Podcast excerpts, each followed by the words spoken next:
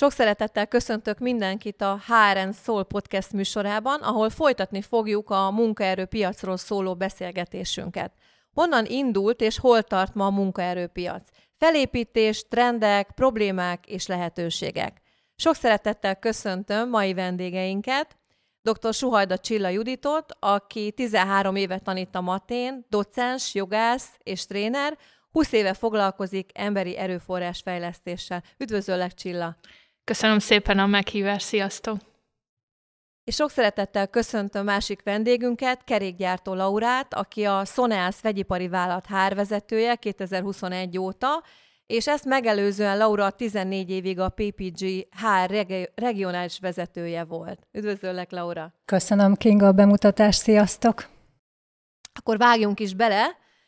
Az őskori szervezet munkamegosztástól kiindulva jelentős fejlődésen ment keresztül a munkavilága. Megváltoztak a körülmények, a keretek, a szerepek is igencsak átalakultak, mert hiszen az ős közösségben, de szerintem ezt nagyjából mindenki tudja, mindenki egyelő volt, bár nemek szerinti megosztásban dolgoztak az emberek, a javakat egyelő arányban osztották el, zárójelben mondom, ma már ez nem így van, és a magántulajdon az egy nem létező fogalom volt.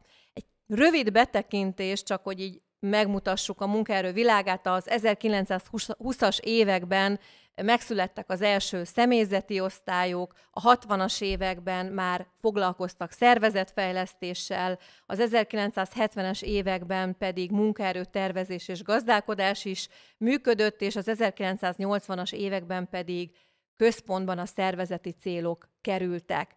Hát ez egy elég hosszú út ahhoz képest, ami, ami most jelenleg van, Innen nagyon hosszú út vezetett a mai modern munkaerő helyzethez, ahol többek között olyan dolgokról beszélgetünk, mint a távoli vagy a hibrid működési modellek, a rugalmas munkarend, a négy napos munkahét, well-being, társadalmi felelősségvállalás, vagy munkaerő megtartó lehetőségként akár mondjuk a fenntarthatóságról is beszélünk. Ha néhány gondolatban össze kellene foglalni azt, hogy hogyan néz ki jelenleg a munkaerőpiac felépítése, hogyan is működik a munkavilága most a munkavállalók és a munkáltatók számára, mik a legfontosabb ismérvek, akkor mit mondanátok? Ha belegondolunk abba, hogy 2017-ben az Európai Bizottság mennyi minden dolgot vetített előre, hogy mi fog történni a munkaerőpiacsal, akkor azt mondtuk, hogy nagyon szép, ez egy szép futurisztikus elképzelés, hát Magyarországon ilyen biztos nem lesz a következő húsz évben sem. Most ehhez képest, és lehet, hogy ebben benne volt a COVID hatása is, rendkívül nagyot változott a munkaerőpiac, szinte paradigmaváltásról beszélhetünk. Olyan új trendek, olyan jelenségek jelentek meg, amire csak tá- a távol jövőbe ö, számítottunk. Gondolhatunk itt az atipikus foglalkoztatási formáknak a felértékelődésére, vagy az, az az állandó igény mind a munkáltatók, mind a munkavállalók részéről, hogy tanulni és folyamatosan fejleszteni kell magunkat. Én azt gondolom, hogy most bárminek is köszönhetjük ezt a változást, nagyot léptünk előre, és szerintem a jó irányba. Igen, erre rákapcsolódva én is ezt szeretném mondani, hogy a, a rugalmasság az, ami eszembe jutott így első, első körben, hogy mi jellemzi a munkaerőpiacot. Rugalmasság vagy rugalmatlanság. Hm. Így az, az, ami jellemző így munkáltatói szempontból is, hogy azt keressük, hogy nem feltétlenül a megszerzett tudást, tapasztalatot szeretnénk a munkaerőpiacról megkapni, megszerezni, hanem, hanem olyan tanulási képességgel rendelkező alkalmazkodó képes munkavállalókat, akik aztán tovább tudnak fejlődni a mi vállalatunknál is. Hogyan tudjátok mérni vagy szűrni, esetleg már gondolom a kiválasztásnál is foglalkoztok ezzel a témával, igen, kiválasztásnál ugye alkalmazunk teljesen hagyományos interjúkat, viszont akkor, hogyha, hogyha a jelölt már átjutott az első interjún, akkor előszeretettel alkalmazunk kompetencia felmérést, hogy ott meg tudjuk állapítani a jelöltekről, hogy mennyire tudjuk beilleszteni őket a, a szervezetünkbe, és hogy mennyire képesek tovább fejlődni és tanulni. Tudom, hogy a Csilla, Csilla nagy expertje a, a kompetenciáknak. Kérdezem én, hogy így a kiválasztás kapcsán milyen lehetőségeik vannak arra a munkáltatóknak, de akár a munkavállalóknak is, hogy így egymásra találjanak? Igen, ahogy Laura is mondta, egyre nagyobb szerepe van a kiválasztásban a kompetencia alapú felméréseknek, és ezt már akár egy interjú szituáció kapcsán is megtapasztalhatjuk. Nem véletlen az, hogy egészen változtak a korábbi sablonos kérdések, kvázi konzerv kérdések helyett ma már tényleg gyakorlatorientáltan kérdezik, hogy adott helyzetben mit tennél, és ez minden szinten egyre inkább előjön, tehát egy asszisztensi vagy egy technikusi pozíciónál éppen annyira, mint egy vezetői pozíciónál. Nagyon fontos az, hogy beleképzeljük magunkat abba, munkavállalóként, hogy vajon mik azok a legfontosabb tulajdonságok, amelyeket kereshetnek a munkáltatók. És ahogy Laura is mondta, már nem feltétlenül csak a szakmai tudás az, a papír, vagy hívhatjuk hard skillnek is, amit keresünk, vagy keresnek a munkáltatók, hanem az a hozzáállás, az a, az a kompetencia készlet, amivel mi is rendelkezünk. És amikor egy felvételi interjú során ö, ezekkel találkozunk, ö, számos olyan módja van, hogy ezeket fel tudják mérni. Tehát, hogy én azt gondolom, hogy nem kell megijednünk egy-egy ilyen felvételi beszélgetéstől, vagy egy-egy gyakorlat, helyzet gyakorlat, vagy egy csoportos kiválasztás kapcsán, ami egyre elterjedtebb, hanem hanem önmagunkat kell adni, és a lehető legjobbat kell kihozni önmagunkból, nem arra figyelni, hogy vajon most mit nézhetnek, hogyan nézhetik, hanem azt, amit a legjobbnak tartunk az adott helyzet megoldásába. Mert a munkáltatók sem a tökéletes munkavállalót keresik, hanem arra kíváncsiak, hogy hogyan gondolkodunk például egy adott szituációról, hogyan gondolkodunk egy adott probléma megoldásáról, és majd, hogyha bekerülünk, akkor meg fogják mutatni, hogy mi is az a protokoll, amit ők elvárnak tőlünk, de minél közelebb van ez az elváráshoz, annál sikeresebbek leszünk egy-egy állásinterjún. Fel lehet erre készülni, vagy érdemes felkészülni, vagy valamit munkavállalóként gondoljunk át, vagy akár munkáltatóként gondoljunk át előre? Fontos szerintem, hogy készüljünk fel abból, hogy hová megyünk interjúra. Tehát, hogy azért annyira vegyék magukat komolyan a munkavállalók, hogy, hogy úgy menjenek el egy állásinterjúra, hogy tudják, hogy hová érkeznek, és hogy mit szeretnének. Tehát az ami, az, ami nagyon fontos, hogy nekik legyen elképzelésük arról, hogy miért jelentkeztek arra, arra a munkakörre. És az, amit tudnék javasolni, hogy, hogy adják önmagukat, mert az, ami leginkább átjön egy beszélgetésnél is, egy állásinterjúnál, hogyha azt látjuk, hogy valaki önmagát adja, és őszinte az interjún, vagy pedig egy szerepet játszik el, és akkor ez, ez azért úgy úgy látszik. Mert a végén úgyse lesz sikeres az az együttműködés, ugye? Tehát, Igen. hogyha ha megjátszom, és nem magamat adom. Csilla, igen, abszolút ez a hitelesség nagyon fontos, és nem csak a munkavállalóknak kell felkészülni, hanem a munkáltatóknak is. Már nem engedhetjük meg azt a luxust, hogy na, nagyjából elképzelésem van arról, hogy mi, mit keresek, aztán majd én meg fogom érezni, mint amikor bemegyek egy boltba is, hogy valamit keresek, aztán majd rám köszön, hogy na, nekem pont ez az ember kell. Sokkal tudatosabbnak kell lenni munkáltatói oldalon is.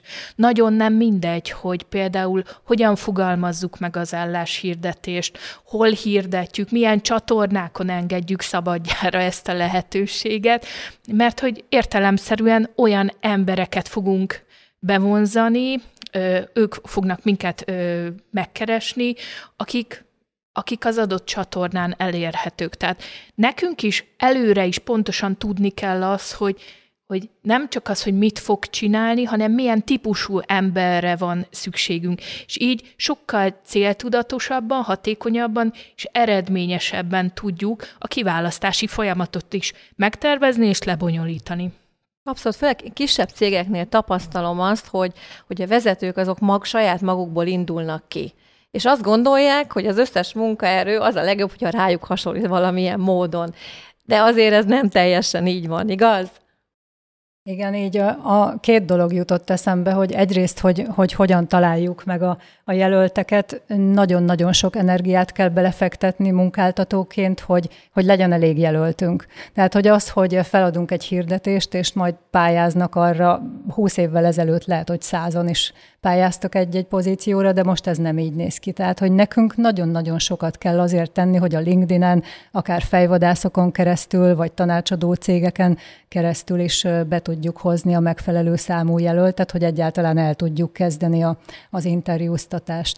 Úgyhogy ez, a, ez az egyik dolog, ami eszembe jutott. A másik pedig az, rá csatlakozva, amit mondtál, hogy hogy a, tudjuk azt, hogy mit akarunk, igen. Tehát amikor mondjuk hard skill-eket keresünk, mert, mert mondjuk egy olyan tudást szeretnénk azért a munkaerőpiacról behozni, aki mondjuk kémiában nagyon jó, mm, de azon kívül, hogyha van rá lehetőség, akkor kezeljük a munkaköröket is egy picit rugalmasabban, hogyha nem egy gyártósori kollégát keresünk éppen, hanem van egy kicsi lehetőségünk, hogy a munkakört átszabjuk, akkor vegyük figyelembe a, a meglévő munkavállalóknál, vagy a jelentkezőknél is, hogy ha van erre lehetőség, akkor, akkor egy kicsit legyünk rugalmasabbak munkáltatóként is. Uh-huh.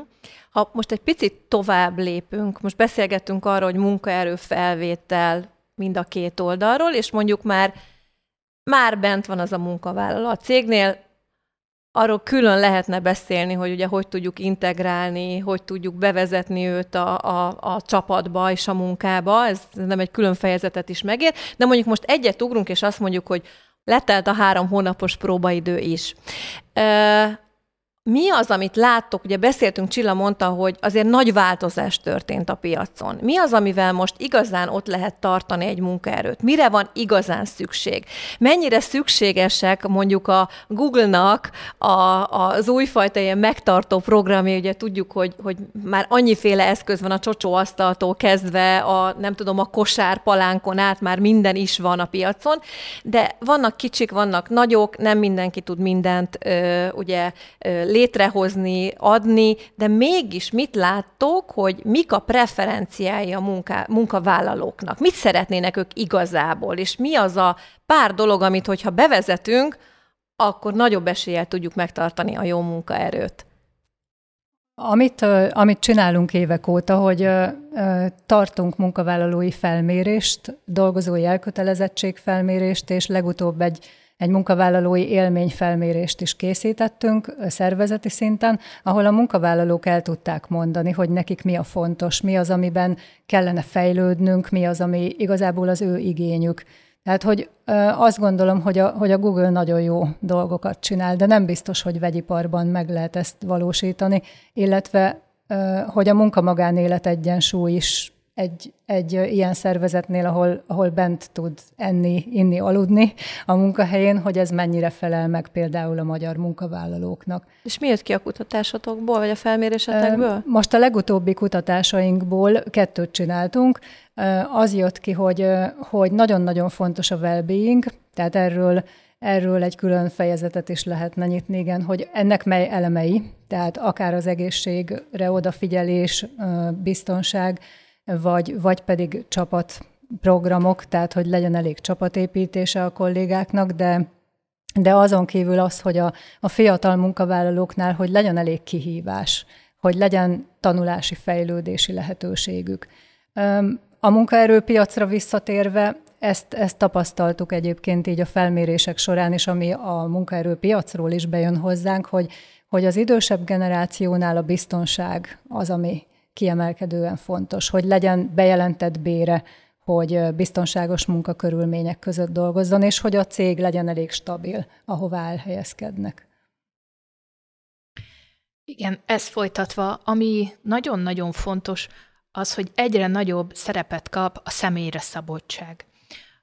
Most már nagyon sok lehetőség van, akár Google-be, kis, kisvállalatoknak, nagyvállalatoknak, mindenkinek meg kell találni, ami az adott csapatra leginkább jellemző, vagy leginkább igényként jelenik meg.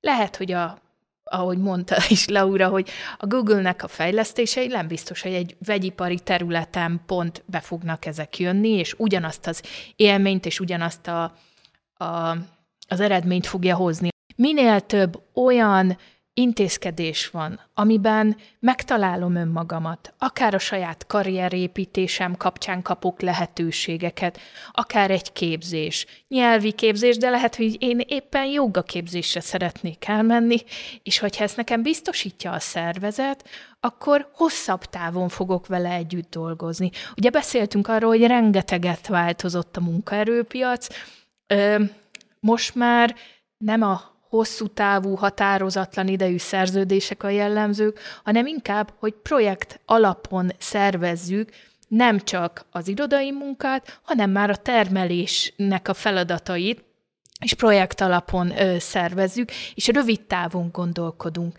Nekünk, például munkáltatóként az a célunk, hogy minél hosszabb távon ö, tudjunk számítani egy-egy jó munkaerőre, hiszen rengeteget fektetünk az ő, az ő fejlesztésében, képzésében, és mert ugyanakkor a másik oldalon, főleg az új generációval egyre jellemzőbb az, hogy már nem vagyunk annyira röghöz kötöttek, mint az idősebb munkavállalók, akik ugye a biztonságra törekednek, már nyugdíjat szeretném már itt kihúzni, hanem sokkal bátrabbak a, a mai fiatalok, tehát, hogy ők keresik az új lehetőséget. Mi is megtettük annó, hát persze, hát bolondok lennénk nem kihasználni a friss tudásunkat, az energiánkat, de hogyha ha olyan intézkedéseket tudunk hozni, amelyeknél érzi a munkavállaló, hogy igen, fontos vagyok, akkor hosszú távú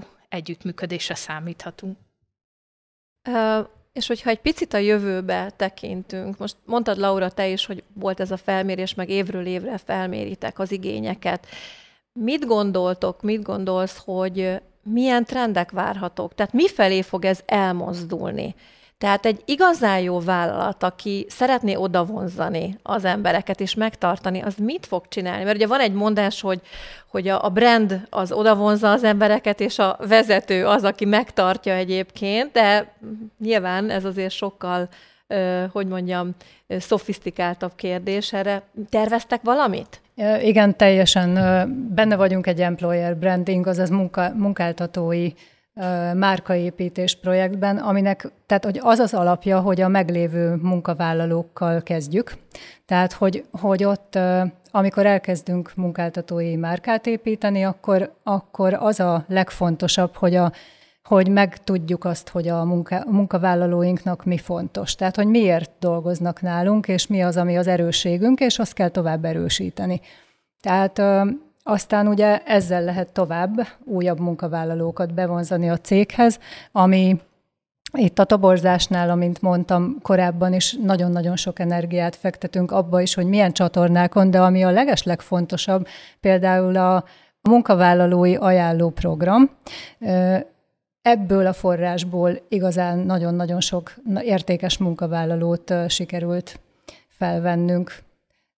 Tudsz adni valamilyen tanácsot a munkáltatóknak, hogyha ö, szeretnék építeni a róluk kialakított képet, vagy megmutatni, akkor mik a legfontosabb pontjai, hogyan lehet ezt a gyakorlatban megtenni?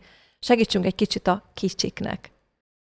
Nagyon fontos a hitelesség és az őszinteség, tehát hogy, hogy ne áruljunk zsákba macskát akkor, amikor, amikor keresünk új kollégákat.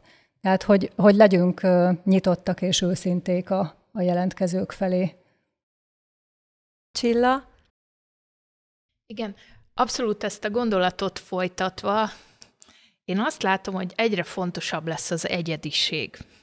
Tehát az, hogy miben vagyok más munkáltatóként, mint a másik cég. Miért engem válasszál? Mert ugye változott ez is nagyban az elmúlt időszakban, hiszen egyre inkább közelítünk a szerintem optimális részhez, hogy ne csak a munkavállaló küzdjön meg egy pozícióért, hanem a munkáltató is küzdjön meg a jó munkaerőért.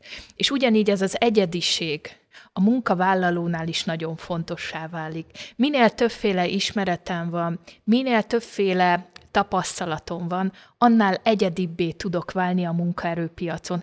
És ez beosztástól függetlenül egyre fontosabbá válik. Ahányféle dologhoz értek, annyiféle módon tudok rátekinteni egy problémára. És ma már, ha megnézzük, hogy milyen elvárások vannak, és milyen típusú problémákkal találkozunk a munkaerőpiacon, egyre nagyobb jelentőségre tesz a szert, hogy akár teljesen különböző területeken is szerezzünk minél több tapasztalatot vagy ismeretet, és így leszünk nagyon jó egyediek a munkaerőpiacon, annál jobban fogjuk tudni magunkat értékesíteni munkavállalóként, vagy annál jobban fogjuk tudni vonzani a munkavállalókat munkáltatóként. Tehát akkor a bátorság nagyon fontos, és azt gondolom, hogy kulcskérdés az is, hogy mennyire fejlesztjük önmagunkat. Utolsóként, zárószóként szeretnék tőletek kérni egy-egy jó tanácsot, mondatot a munkáltatóknak és a munkavállalóknak. Mivel engedjük őket el a mai műsor végén? A munkáltatóknak nem elég az, hogy felmérést készítsünk, és, és aztán abból akciótervek készüljenek és megvalósítsuk, hanem nagyon-nagyon fontos, hogy, hogy ne csak szervezeti szinten, tehát ne, ne csak a, a felmérés készüljön el, hanem a, a vezetőinket is fejlesszük coaching típusú vezetővé, hogy ők is a, a kis csapatukat, a, az ottani egyéneket tudják úgy, úgy kezelni, hogy odafigyeljenek a saját kis, kis csoportjukra, mint, mint anyáskodni vagy apáskodni a, a csoport fölött. Abszolút szívemből szóltál, Csilla. Én, amit mindenképpen még mondanék, ugye nyitottság, rugalmasság, és mindezek mellett egyfajta tudatosság is.